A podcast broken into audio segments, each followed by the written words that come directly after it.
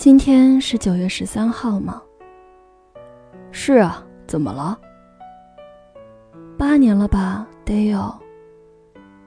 什么八年？我们俩认识八年了。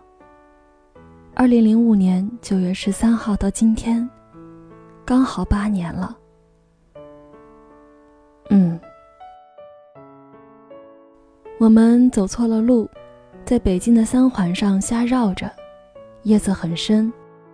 老孙困了，一哈欠就是一汪眼泪花儿。当我说完这是相识的第八年之后，我们更沉默了。车内狭小的空间里，空气凝固起来。我们像两只弱小的昆虫，突然被困成了一块琥珀。八年。抗战都结束了，我很希望打破这寂静，说点什么，就没头没脑扯了这么一句，却像根钝得不成样子的针，没能刺破这一层沉默。怎么办？我想上厕所了。老孙说：“刚才怎么不上？现在这儿哪有啊？只能你把我送到酒店里，再去大堂上吧。还有多远？”估计快了吧？你到前面掉头，然后别上桥，就走辅道，再往前一段，拐弯就到了。气氛舒缓了下来，往事们却纷纷站起了身。一眼望过去，如同人头攒动的操场，凌乱拥挤。两千零五年那会儿，我的日子还像清澈的溪水，叮叮咚咚的流着。到如今。已经成了浑浊的河，许多事已经被囫囵席卷而去。我望着他侧脸，问：“你后来还回过天津吗？”“好像回过一次，也就那一次。”“去了尖山吗？”他一笑：“早没了吧，那地方。”尖山是过去天津一个卖便宜货的地方。那一带全是小商贩们租住的破烂旧楼，吃的卖的什么都有，摊位像满口龅牙，参差不齐的挤着，人们摩肩接踵，三教九流。屌丝这个词在当时还没有，网购也还没成气候，所以我还特拿去尖山引以为豪。他比我大两届，天津已经混熟了。也许是为了逃避对大学生活的失望，我疯狂逃课，经常和他在城市里东游西荡，吃喝玩乐，自诩上得了友谊商场，下得了尖山市场。当然，如青春年华中所有转瞬即逝的好日子，我们并没能走多久。后来我在香港读书的时候，有个晚上和朋友一起去油麻地夜市。正坐在地摊上吃扇贝什么的，脚下爬来了一只小强，探头探脑，吓得我心跳骤停，扔下一桌菜就要逃。朋友特淡定，他提着筷子夹着菜，依然往嘴里送，说了一句：“做人就要能屈能伸，上得了海港城，下得了油麻地。”那一刻，我哭笑不得，却不知怎的，突然想起了天津。有关那座城市的一切应声跃入脑海，在那个夜晚，像绳子似的把我捆了个严实。经常能听到别人说，在一起五六年，分了；在一起八九年、十几二十年，离了。我就在想，是什么能让两个人在一起这么久？又是什么？能让两个人在一起这么久之后，还是分开了？我不知道答案，因为我从来没有和一个人在一起久一点，最多只能算个半年抛、年抛行吧。老孙家境比较好，可我知道他的钱也不是自己挣的，花父母的钱算什么英雄？所以我不想让他破费。而老孙性格好，总是由着我。陪我逛逛尖山之类的破地方，每个周末就是吃一肚子垃圾食品，扛一袋子地摊货，吭哧吭哧挤两小时公交回宿舍，钱是没花几个，但若说岁月如金，那我这辈子再没有比那时候更挥金如土的日子了。其实我还是想过，两人在一起要上进，要互补的，不然没有未来。我们说好了要毕业一起去美国读研，说好了现在起就要好好学英语。他基础差，刚好先毕业，可以补补英语，等我毕业。想法都是好的，可实际上在一起的时间全都浪费给了看碟片、玩儿、吃东西去了。忘了说，“吃货”这个词儿在当时也没有的。而这样的后果就是，老孙考英语四级考了两次都没及格，因为买的答案不够贵，都是假的。到了大四毕业前最后一次机会，不过毕不了业。他铁了心下了血本，花四千买了枪手，外加一套设备，考试非过不可。考试那天，我一早混进他宿舍去帮他穿设备。那是一套利用人体为导体，为无线耳机供电，连上手机，用电话听答案的系统。我按照说明书帮他把浑身上下的各种导线粘好，捆得像自杀式炸弹袭击者似的。然后外面再穿上衣服，插好手机，连上耳机，测试了半天，确认无误之后。他就悲壮地赴考场了。出门时，他还把我反锁在了寝室里，外面打不开，说怕有宿管来查。看到一女生在里面鬼鬼祟祟的，就说不清了。要知道，他还分别给每个室友封口费，不告发这事儿。那个上午，我就被困在他的寝室里，这边厢接手枪手发来的答案，那边厢在用寝室座机打电话。一道一道念给他听，他咳嗽就是没听清，不吭声就继续往下念。那时候的黑白诺基亚声音挺大的，电话那头隐约传来整个考场此起彼伏的咳嗽声，当然时不时也有他的。我就重新念一遍，确认他都听到了，再继续往下。大概是两个多小时之后，估计终于交卷了，我才挂了电话。叹了一口气，抬头看窗外的天，那是北方冬天的日头，浑浑沌沌的大白亮。我就盯着那一口天，想，这扶不起的刘阿斗啊，家里再好顶个屁用。又过了半个小时的时间，死一般冷清的寝室楼里渐渐有了人声，走廊里的脚步声逐渐密集，终于有人开门了。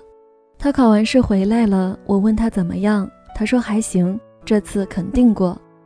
然后我们就又没心没肺的出去逛了，玩了玩游戏，看了看电影，又去尖山吃了狼牙土豆、麻辣烫之类，买了一堆没用的小东小西，昏昏沉沉混完一天，再皮他腿软的回来，就像以前的每个周末那样。回去的路上，我特别不开心。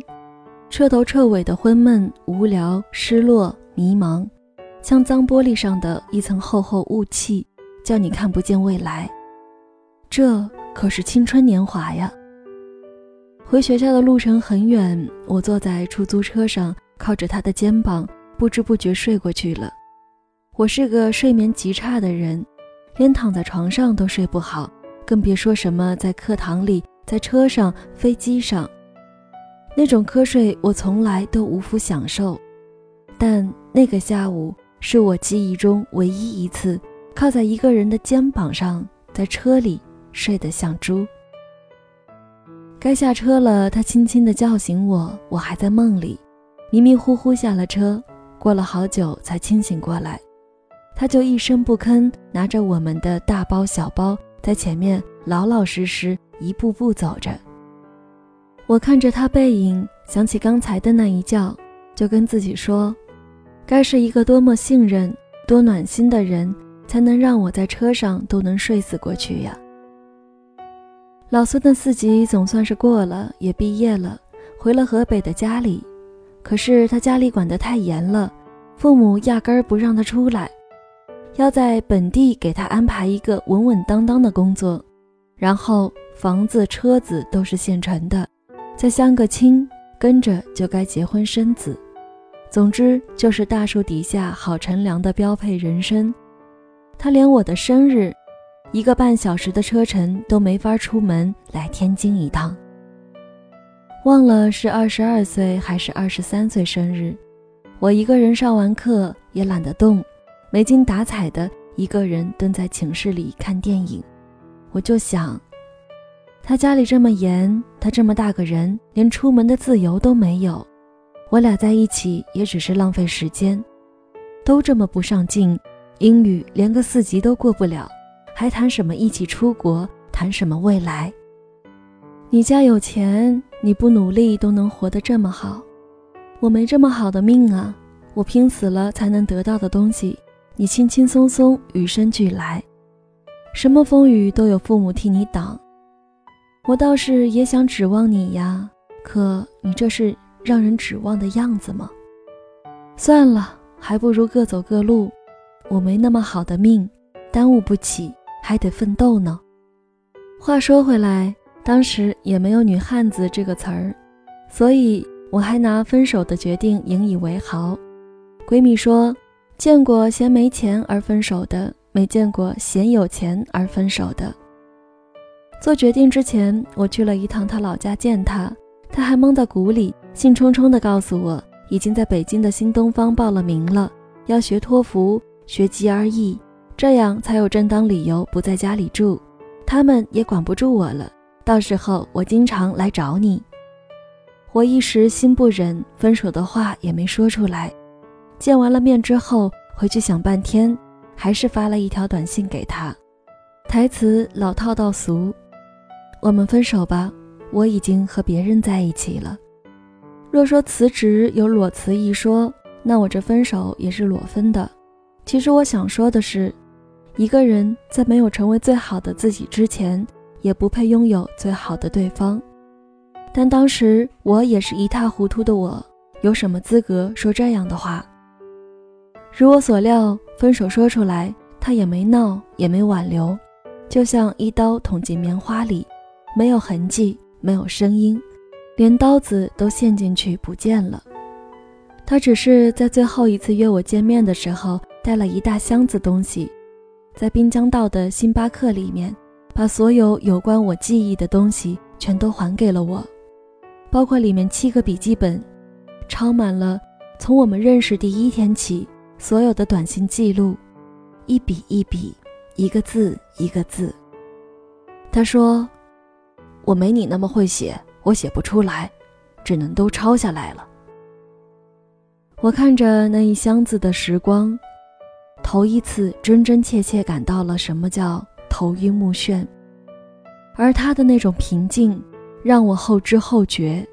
其实我还是希望他挽留我的，但我明白，从我说了分手起，我就再也挽不回他了。失去一个人并不难受，难受的是无可挽回。我后来才知道，分手之后他痛苦的大病一场，抑郁且终日不食。瘦了十斤，他爸妈吓疯了，带他去欧洲旅行散心，转了一大圈回来之后，再也不干涉他自由，由着他想干什么就干什么，想去哪儿就去哪儿。而他做的第一件事，竟是从一个家门都出不了的家伙，变得能一个人独自开车从河北到安徽去见一个相好的妹子。我知道之后真是气坏了。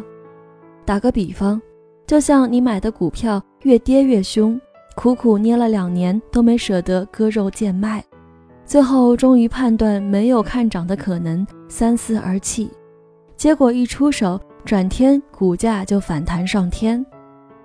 让我气坏的还在后头，他开始痛定思痛，发愤图强，从一个四级都过不了的水平开始学英语，花了快两年的时间，总共考了六次托福。终于被纽约的学校录取，并拿到了签证。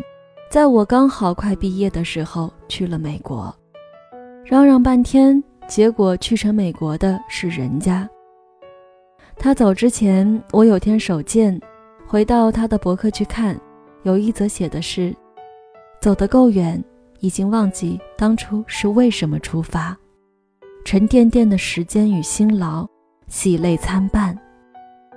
那个博客里写满了他这两年的时间如何度过，我一边看一边掉泪，想了许多的如果，最终都只有但是。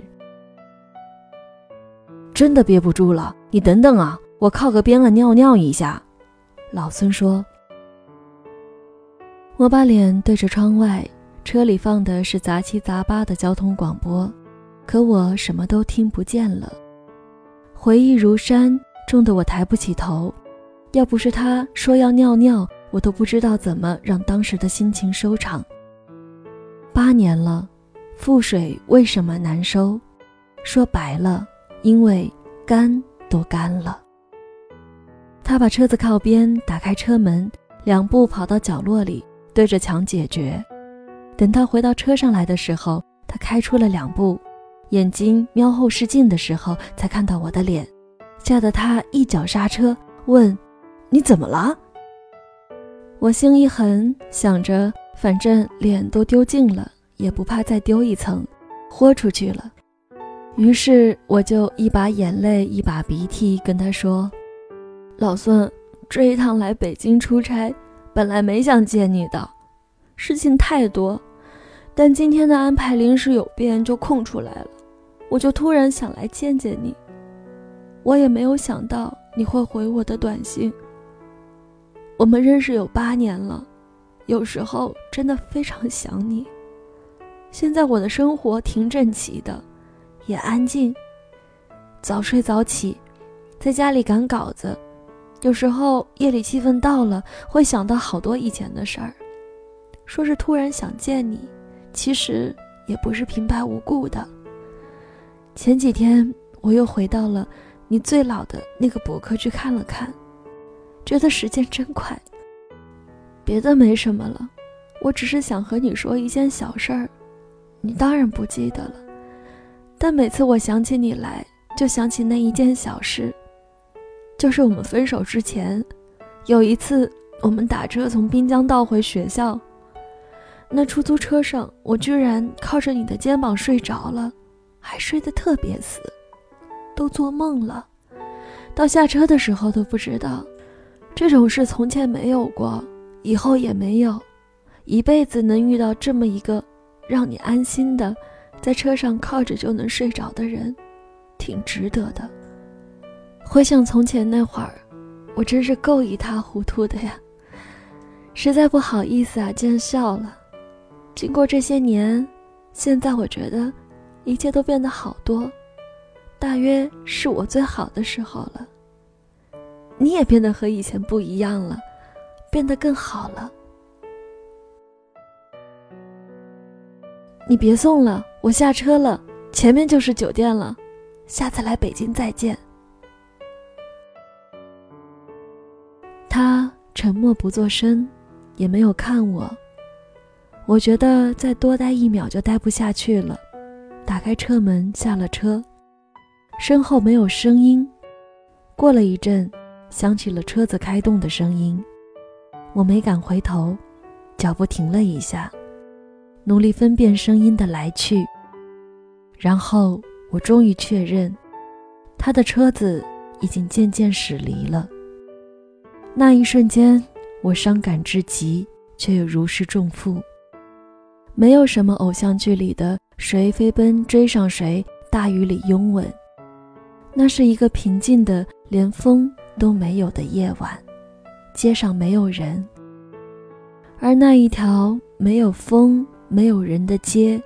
就像我们如今的心，他曾经人来人往过，热闹过，可是每当夜晚来临，他却只是一个人卧在黑暗里，静静的想：什么时候，只要有一盏路灯亮，一盏就好了。